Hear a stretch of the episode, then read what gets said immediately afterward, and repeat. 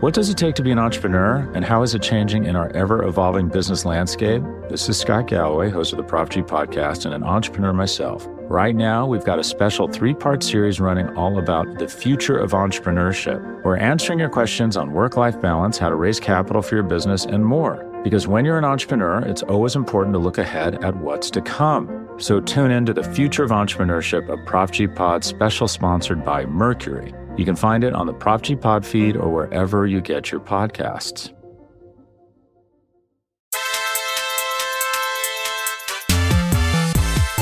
What's up, everybody? Thanks for joining us today. My name's Ken Swanson. This is the A P Laboratory post-game show. We're going to be doing that during training or during the preseason this year. I'm joined, as always, by my dear pals. First, find him on Twitter at Chief in Carolina, rocking a Patrick LeVon Mahomes jersey, as he should be. Maddie Lane, what's going on, my man? I am not a fan of the jersey. I think we definitely can just call it a t-shirt jersey or anything but a jersey. That is actually worse than calling him Daryl the Barrel Williams. Wow. We are also Such joined by our friend Craig Stout. Find him on Twitter at Barley Hop. He is the mastermind behind all the technological advancement we are making as the Nerd Squad on the A P Laboratory. Say hi, Craig. Hi, Craig. How's everybody doing tonight? We got to watch actual football tonight, you guys. It was kind of awesome. awesome. You want to know something? I think I had probably the most fun watching a preseason game that I have maybe since Mahomes' first appearance. I don't know. Like I, I think maybe it's just how ingratiated we are into this team now that just watching watching what was happening in the fourth quarter was even mostly enjoyable. The the second half of that fourth quarter was a little rough, but uh, yeah, I mean it. It's it's uh, it's good to have football back, and there was plenty to talk about tonight, I thought. I think there's plenty of storylines that we can we can discuss here, uh, and we can start with this, fellas.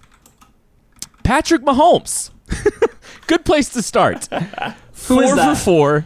Who's Patrick uh, he's Mahomes? The, he's the guy that you're. He's the guy on your shirt. I don't know if you knew him. You just kind of just found the, the, the most available shirt at, at Walmart or something. I don't know, but Mahomes starts the game off with this beautiful throw on a Y pump to uh, to Travis Kelsey, up and down ball down the sidelines. The defender didn't even see the ball. Did you see how late the defender was to turn was his head around? Great. He had, he had no clue where it was. That guy's like a ten-year veteran, if I'm not mistaken. Is that not Sean Williams? Who was it? I believe that's who it was. I don't don't take my word for it, but I believe he's an N F L veteran that was, yes, looking behind him for the football well after Kelsey had it. Well, there we go. That's awesome. Uh, any takeaways from Mahomes, Maddie? He's good at football?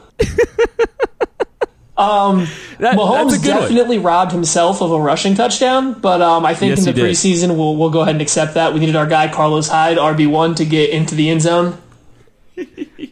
I'm okay with I'm okay with Mahomes avoiding an extra hit, especially like I kind of just want to put him in bubble wrap and just let him just hang out the rest of August. I was I really surprised they, they were slinging okay. that much. I was surprised they came out, after, especially after that first play where he did take a slightly late hit, and they just had passing play after passing play for him. But at the same time, it's Pat Mahomes. I mean, what are you going to do? Run the ball with Carlos Hyde five times? Nah. Well, actually, here's here here was my guess. He scored. I was guessing. I was guessing I formation, Sherman in the game, turn around, hand the ball off twice. Mahomes throws a hitch route, they get him out. Like I was kind of just expecting that, but no, they uh, they they didn't. They uh, they let him sling around a little bit. He looked good, averaged uh, over fifteen yards per attempt, was perfect on the day. Good to see him looking the exact same way he he has in his entire career. Uh, a very important thing happened tonight. We got our first exposure to Steve Spagnuolo's defense, and uh, the of. defense played great except for the guys that are making the roster. uh, Craig, initial takeaways from the Steve Spagnuolo-led defense. I, you know what, Spagnuolo had his starters, quote unquote starters, in until the fumble basically occurred, and then it was over. Like they. Right. They they pulled everybody out then. They made sure that everybody was done. You know, Chris Jones sat, Honey Badger sat, Uh, who else? Anthony Hitchens, Damian Wilson. Like, they, they benched a lot of guys after that moment. But the guys that filled in for him weren't necessarily the problem. Charvarius Ward got picked on by the Bengals first team offense. He is still a work in progress as a zone corner. It, it was a little bit rough for him tonight, so that wasn't great. But overall, I mean, we saw what we saw out of Spagnuolo, missing his major pass rushers and benching yeah. some of those early guys. Well, and that was a big takeaway for me for the Bengals is, come on, it's preseason, and they ran a dink and dunk five-yard hitch offense for the entire first quarter plus. Like, that's this isn't the time to run that kind of offense. I understand that that's going to be the mainstay of what they do, especially coming from the tree that Robinson's coming from, but you just can't do that. Like, that's not a preseason move. That was not that it wasn't good. It just doesn't give you a chance to evaluate players when it's five-yard hitch, five-yard hitch, wide receiver screen, five-yard hitch. But besides that, I agree with what Craig said. You didn't really get to see much out of Steve Spagnuolo's defense. They're missing their top three defensive ends. I don't believe Emmanuel Ogba played a snap either. So it's Frank Clark, yeah, he didn't. Alex Okafor, Emmanuel Ogba are all out. You were left with Tano Passanio and Breeland Speaks playing defensive end deep into the third quarter, like, and mm-hmm. they didn't make, they didn't do anything. Like, they did not do anything to help their roster spot during the game. So you just don't really get a good vibe for what Steve Spagnuolo's defense is going to be based on this real quick one game. Yeah, it was Absolutely. mostly in jest. I saw a lot of I saw a lot of Bob Sutton jokes going out. Uh, As soon as uh, you know, as soon as the Chiefs gave up that first touchdown, it was like, okay. I think the I think I think I heard the fans boo. Yes, uh, the first team defense at one point, well, because it was the third was, down conversions. But again, it was just these five yard hitch offense that in the preseason, like, no one's going about out of their way to take that away. Like, no one's no defensive coach is going to show anything to take that away. It's like, why are you even doing that in the preseason if you're the Bengals? Because that's what Andy think- Dalton does. that's, hey man, that's he, loft, he lofted that fifty-fifty up to Auden Tate. You know, I, I wanted to talk about that fifty-fifty to Auden Tate because, I mean, obviously there's that defense is what we saw. I don't think Steve Spagnuolo really brought any pressure uh, with his early, you know, with, with his first unit with, with some, some of those stunts. guys. He did. I think he might have ran some stunts, uh, but Charvarius Ward did give up another big play over his head. And I know last year the invoke thing with him was to give him credit for being in position in Seattle. Like, everybody saw those plays in Seattle, and it was like, well, he was he was in position. And honestly, I was guilty of it too a little bit.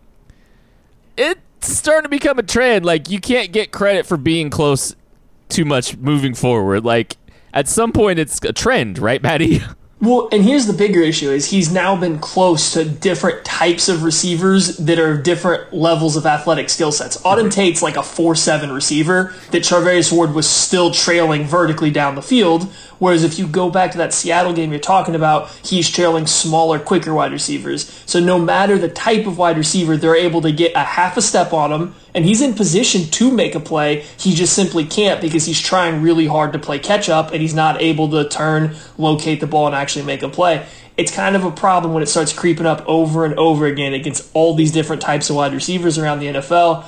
Combine that with the fact that he just doesn't look good when he's transitioning. He's not a guy that has great quickness. He's a bigger, longer guy that has good long speed, but when you ask him to play off coverage, read everything in front of him, and then quickly transition, he looks sluggish doing so, and they took advantage of that in this game, minus the Auden Tate play, which is a different issue altogether. Yeah, I mean, we, we've talked about Charvarius quite a bit. I, let's talk about some of the other corners that did some things. Just because, okay. I mean, we we have. We, we've kind of beaten that over the head. Um, I didn't think Kendall Fuller was awful. Kendall got yeah. like three, basically three drives. Uh, I thought he was okay. You know, he did. I was surprised he came back in the game. I was too. I kind of figured that they'd pull him after that first little bit there when they pulled everybody else, but they obviously wanted to get him some reps. I thought Rashad Fenton looked okay. Herb Miller actually looked really good, Big guys. Herb. Big Herb Miller. He's a guy that we haven't really talked about very much because he's very much on the outside looking in. When they bring guys in and they give him the same jersey number as somebody who's guaranteed to make the roster, that's a problem typically. They, those, those types of guys well, usually don't make the roster. Also looking I, at you, I'm, Mark I'm confused, Fields. Craig. Yeah, I, I think I think uh, I think you're mistaken. I think Carlos Hyde was out there on that interception. Well, the funny thing I think is you're just mistaken, Craig. The Chiefs' official roster lists Herb Miller is number forty-one, I believe, uh-huh. but then he was yeah. out yes. there wearing thirty-four. So that threw me for some confusion. But yeah, Herb Miller had a good game. That, he did. He was somebody he that we had heard good things coming out of camp about, but we hadn't really seen much of him outside of camp. So I liked it. It yeah. was good to see. Well, yeah, Herb Miller, undrafted free agent this year, six foot two, out of Florida Atlantic. He's still only twenty-one years old. So he's a guy that is one of the younger players on the roster. I believe only him and Mecole Hardman are both twenty-one years of age currently uh, on this entire roster. So I think what's going to happen with Miller is he's got the desirable length. He did some good things this week. I think what's going to happen is you're going to wind up seeing him on the practice squad this year. Practice I think he's squad, a very safe. Yeah, squad him. Squad him. Squad him right now. Very safe. I, I I think very safely going to be here in Kansas City. I doubt anybody tries to put him on a fifty-three man roster out here. Nah. If you're pulling from the cornerbacks of the Chiefs, you've got a problem. uh, but I do think he's a guy that they really like as a developmental prospect, and I think he showed some good things today. And we'd be in trouble if we didn't talk about the Chiefs' best cornerback from this game, Bashaud Breeland. He, hey, Bashaud did a couple good things here. I saw a nice tackle. He, I, I will say this. The Chiefs' cornerbacks this year, even down to the depth guys, are much more willing to stick their nose in and make a play. They are run support cornerbacks. These aren't guys that are afraid to come in and tackle. Bashaud Breeland had a good one. Charvarius Ward I, has always been that kind of guy. Kendall Fuller's that kind of guy. Herb Miller had one. Mark Fields had a couple. I mean... Spagnuolo cornerbacks are going to be involved in run fits, and he makes sure that all those guys can tackle and aren't afraid to be a little aggressive. Mo Claiborne's the same way. So, very obvious trend there. Well, I actually like Breeland's play that he got beat deep on, and then when he's playing catch-up, he was still able, he felt comfortable enough catching up to the receiver, looking back and locating the ball. Like, obviously, a good throw was going to beat him for a touchdown, and that's bad. Like, you do say, yes, he got beat on the play, but here's a guy that is in sure. one hundred percent catch-up mode, and he's able to read the wide receiver where the wide receiver's tracking the ball, and then look up, locate the ball, knock it down. Like, he's way behind the play. He shouldn't have time to look up and find the ball. He's just comfortable chasing downfield, playing with his back to the football. That's something that the Chiefs don't really have a lot of in their cornerback room right now. Turning your head and making a play on the football or acknowledging that the football is coming your way is a great start for this cornerback position. I mean, like, there's there's reasons to be optimistic right there. Uh, another cornerback that I thought kind of stood out uh, early on specifically, Mark Fields, mm-hmm. having a solid day in the first half. He, he gave up a couple completions. He was lined up outside against Josh Malone, who's a bigger dude, uh, I believe, and, and gave up a, a catch there. And I think he gave up a couple catches in the second half. But Mark Fields made some plays early in the first half. He looked good. And, I mean, he's a guy that, going back to the K C draft guide, when we were doing our draft prep there, we liked him as like a fourth-round prospect. The talent has never been the issue with him. It's always been... Can they trust him? Can he can he be trusted off the field? He didn't get a particularly strong recommendation from the Clemson coaching staff.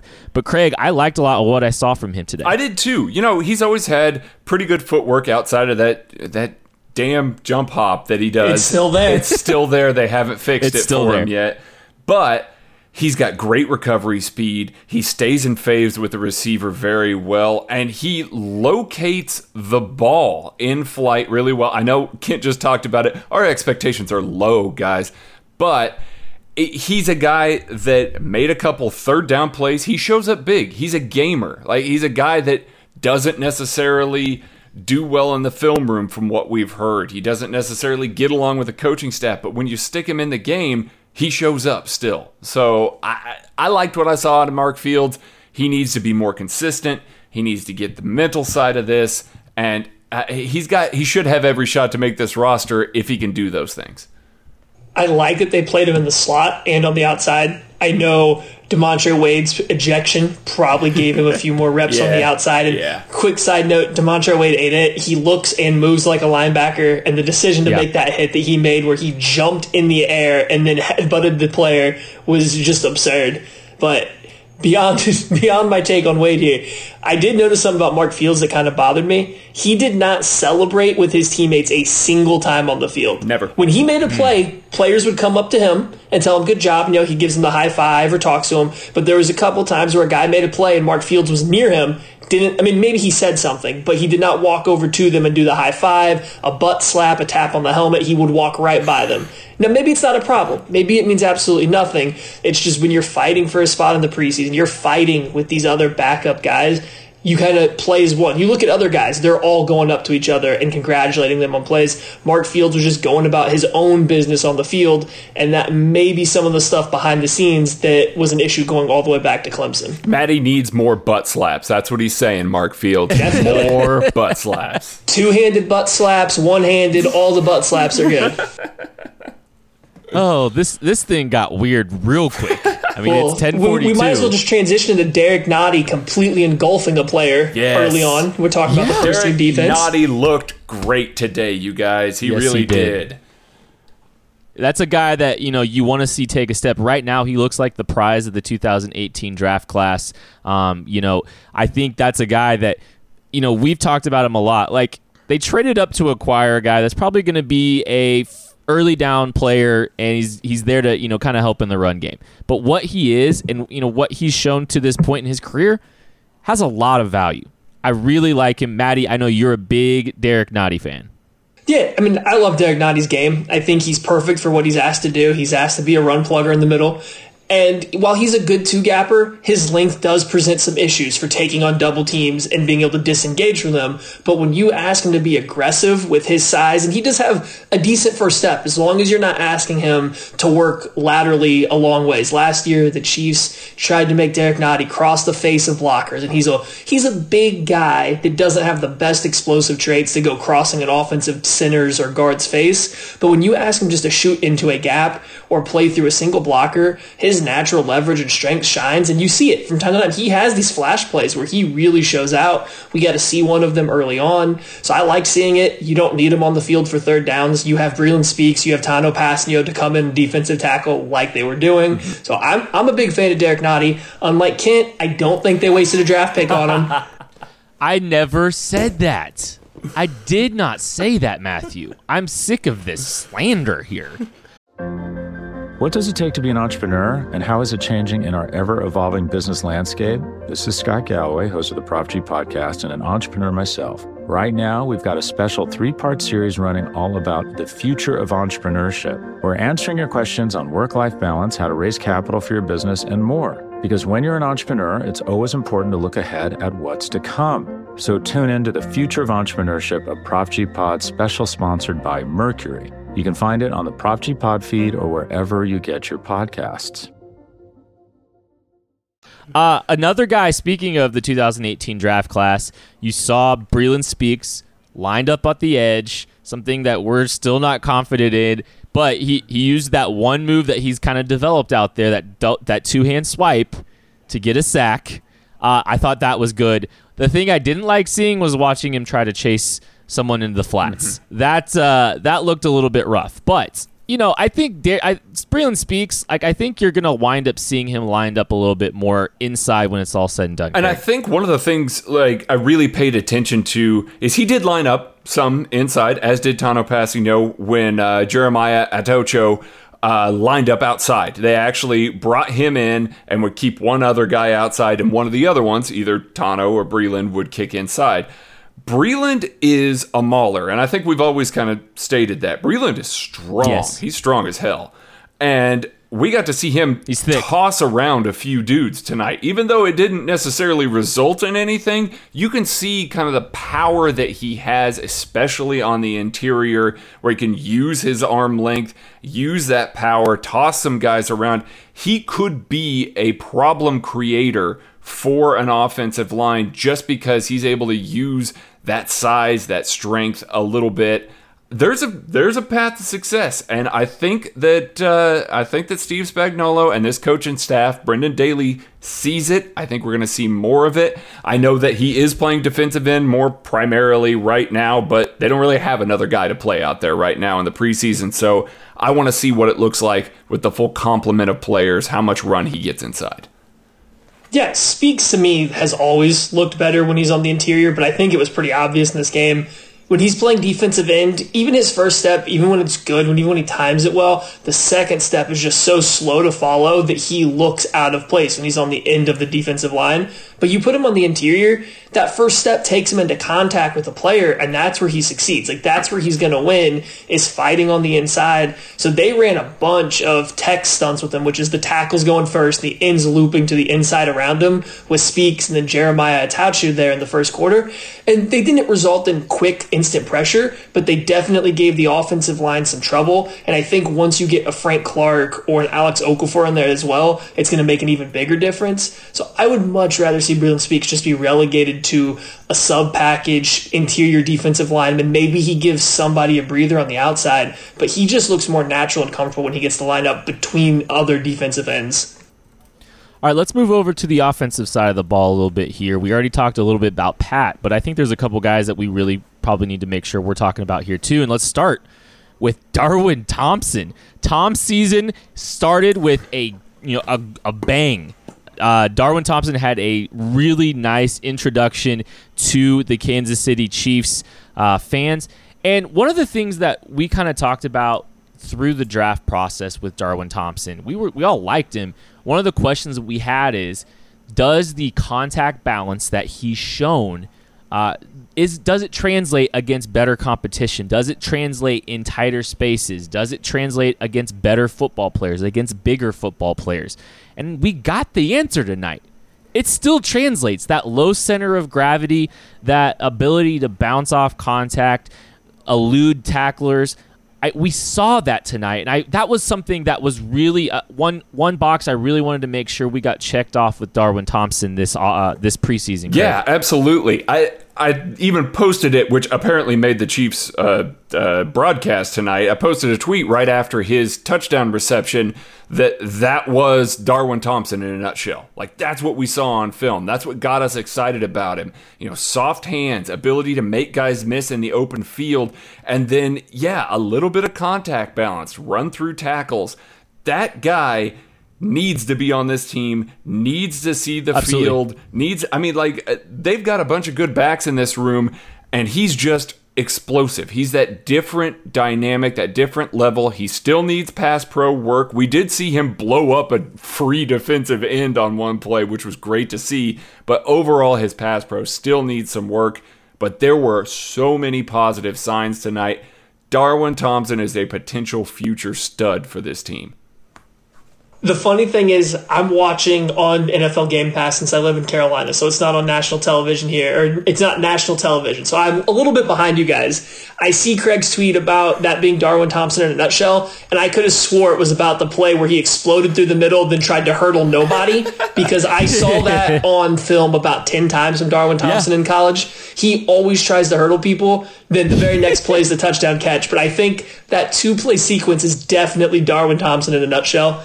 And I think we can cross something off here for like scouting purposes. Contact balance, even at a lower level of college football, translates to the N F L. We, it started with Kareem Hunt. Like, I think people have gone ahead and accepted that if you're playing in Georgia or Clemson and you have good contact balance, it's going to translate. But now you have Kareem Hunt coming from Toledo. Then now you have Darwin Thompson out of Utah State. And you also had Devin Singletary out of, what was it, F I U this past year. Mm-hmm. These yeah. guys all have, now two of them are rookies that have played in one preseason game, but they're showing that same contact balance against second and third string N F L players. So this is a skill set that translates from college to the N F L. There's no reason to think that Darwin Thompson won't keep that up as he keeps going, because there's a precedent set for multiple players now. I uh, I remember Darwin Thompson just jumping over everyone at B Y U. Attempt, like those attempting. Poor- Attempting, he only I, cleared he, one he guy. He hit a couple. I think he, I think he might have cleared two. Okay. But you're right. I think he tried more than twice. I oh, think he tried like five. three or four times. The B Y U game. That's what it was. It was five times he tried to hurdle somebody. Yeah, I, I, you know that that was a really nice catch. I think he ran like an angle route, uh, and the anticipation from Chase Litton on oh, that throw, Maddie. No. It was just Chase Litton ain't it, guys. It was, he ain't it. No, he's he ain't it. He Last ain't it, year it was he, a project. He got a lot of hype because he was throwing checkdowns to Darrell Williams and anybody else. That's still what he succeeds at doing right now. Yeah. Uh, I think it's time to talk about Mecole Hardman. uh, a guy that Good we time. were all really looking forward to seeing. Uh, we didn't get to see a ton from him. We got to see uh, a couple of the things that we kind of already had those boxes checked off with the little touch pass. You saw the mm-hmm. speed. I really did like that he cut upfield. I thought he, you know, getting north south so quick, I thought was mm-hmm. really good. That was something I really liked to see. But um, outside of that, as far as, you know, the receiver side of it, I still think he's he's a work in progress. I still think that there's a lot that he needs to develop. His, he needs to develop his route tree, and he just needs to develop his routes in general. Um, as a route runner, he really needs to improve. Uh, but I think what we've realized and what we've figured out and, and, and what has become apparent with just the limited sample size, he can develop as a receiver and still have some production this season. And I think that was really important for us to see tonight. There's a path to success for Mecole Hardman as he develops as a receiver. Yes, there there absolutely is. And one of the things that we had kind of talked about a little bit in the chat was how he's used. Free releases all the time. Absolutely. Yep. You know, they, yep. they try and put him yeah, in a bunch. They try and get him off the line of scrimmage to where he can't be pressed, where he can kind of eat up that space a little bit and use that speed to the best of his ability. That's not a bad way to use him. There are plenty of receivers that can't beat a press. Don't get me wrong. That's not a knock on him. He hasn't developed that yet. But they are clearly using him in a very specific way, very specific down and distances, things like that, specific routes. There will be a usage for him. I, I think Maddie or Kent, I can't remember which one of you was talking about uh, how to use him in a trips the best. You know, like at a, in a, at bunch. a bunch. Let him let him run yeah. free. Tyreek on a deep over. Tyreek on a deep over, and let let uh, let Mecole run vertically yeah, underneath. There him. you go. I. That's going to hit home. That's going to be a good. Yeah, and then you've got all this jet motion. You've got the ability to put the ball in his hands. I. You got to get him on the field as the fourth receiver and then develop this stuff along as he comes along. I, there were positive signs. He's fast. He's really fast. Yeah, and I think, so this is the first time that I saw Mecole Hardman live since we drafted him. I think most of our listeners know I wasn't the biggest Mecole Hardman fan. I've been kind of holding out judgment till I got to see him live. And this game was essentially exactly what you would expect to see from Mecole Hardman based on everything you've heard from camp. He showed off great speed. I don't think he's Tyreek Hill fast, but he's the next level down. He's T Y Hilton fast, if that's the next best guy down. You saw it on the reverse of the pop pass there.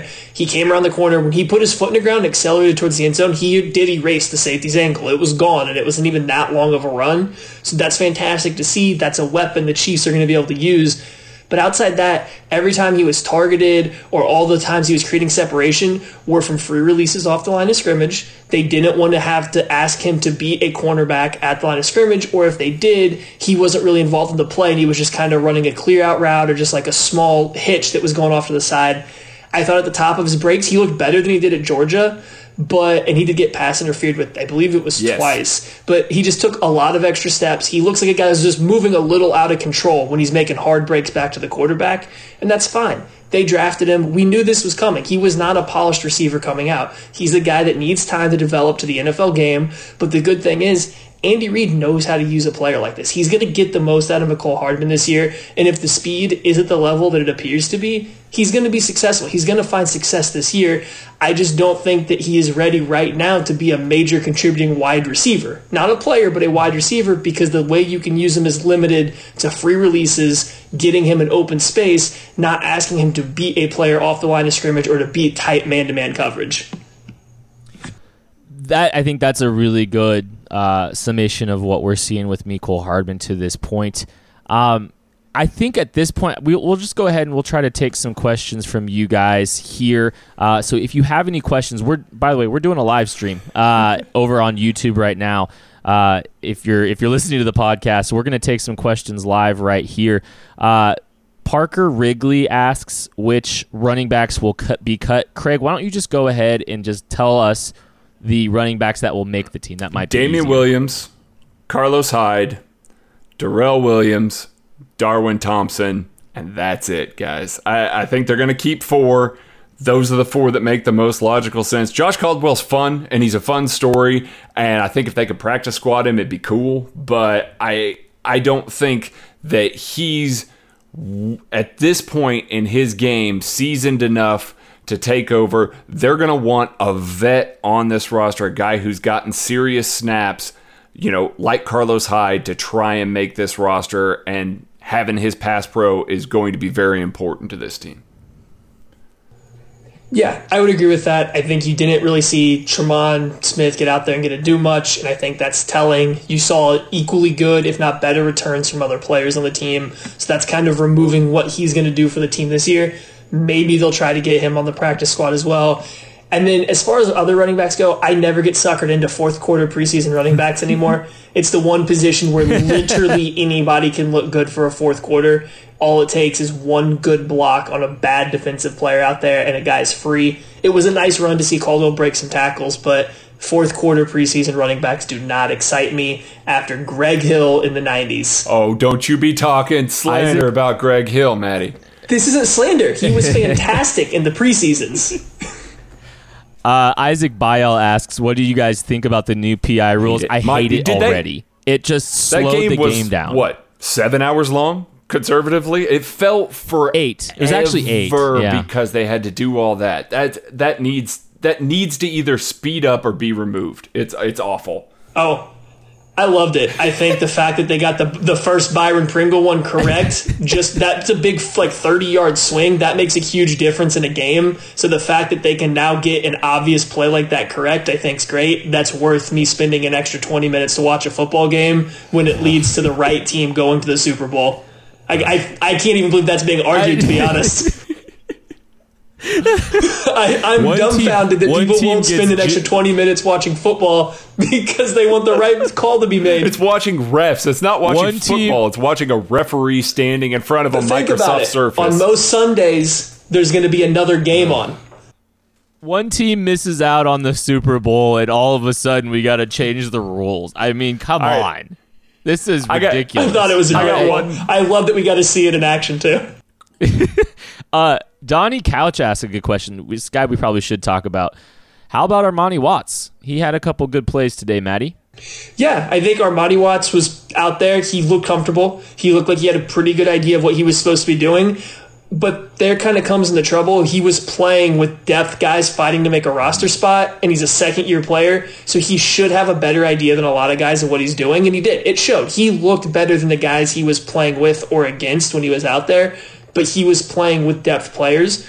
Hopefully this gives him a chance to climb up in the depth chart, but the problem is who's losing snaps for Armani Watts when you're looking at the Chiefs. It isn't Tyrann Mathieu. It's not going to be Juan Thornhill. And to be frank, the team likes Dan Sorensen, and he looks fine out there. He had no issues. He's been fine in the past. He's not a great player, but he deserves to be above Armani Watts until he takes the job from him. So I'm just not sure how you elevate Watts and you can take much away from him beating the Bengals third and fourth stringers and looking and good. I think we saw kind of the way that they are oriented here. When Tyrann Mathieu came off the field, Armani Watts came on the field next to Dan Sorensen. Right. Juan Thornhill and Dan Sorensen are like for like. Armani Watts and and Honey Badger are like for like in that regard.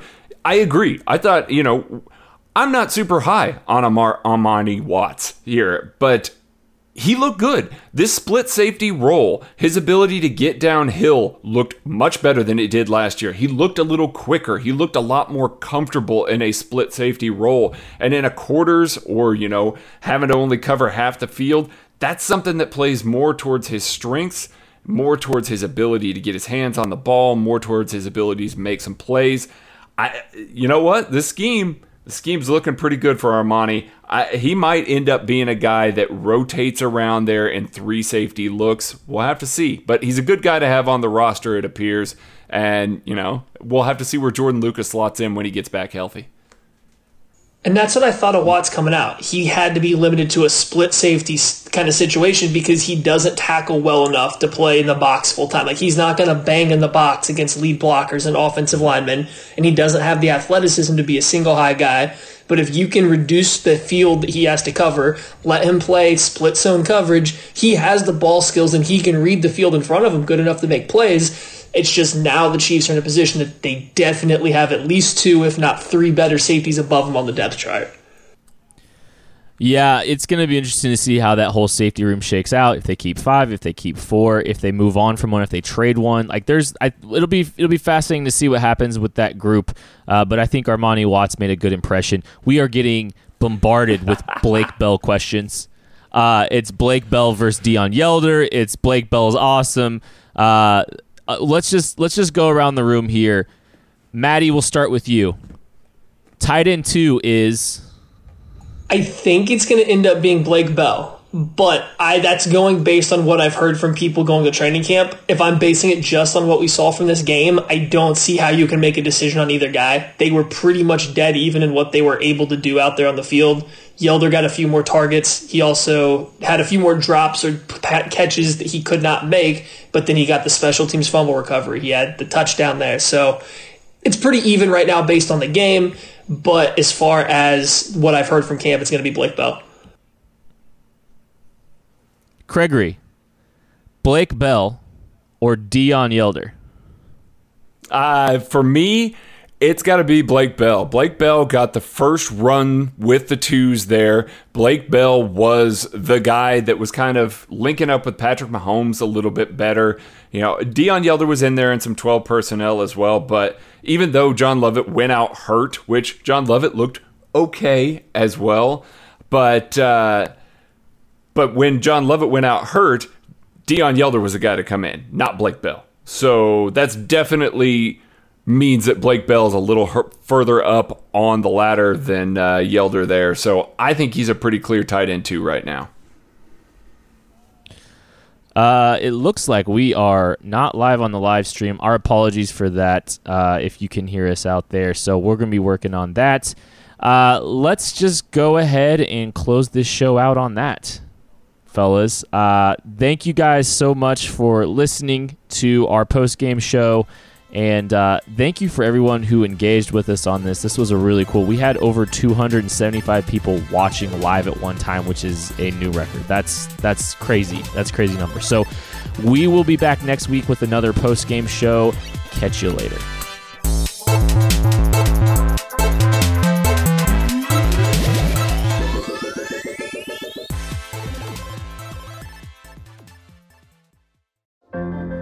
What does it take to be an entrepreneur, and how is it changing in our ever-evolving business landscape? This is Scott Galloway, host of the Prof G Podcast, and an entrepreneur myself. Right now, we've got a special three-part series running all about the future of entrepreneurship. We're answering your questions on work-life balance, how to raise capital for your business, and more. Because when you're an entrepreneur, it's always important to look ahead at what's to come. So tune in to the future of entrepreneurship, a Prof G Pod special sponsored by Mercury. You can find it on the Prop G Pod feed or wherever you get your podcasts.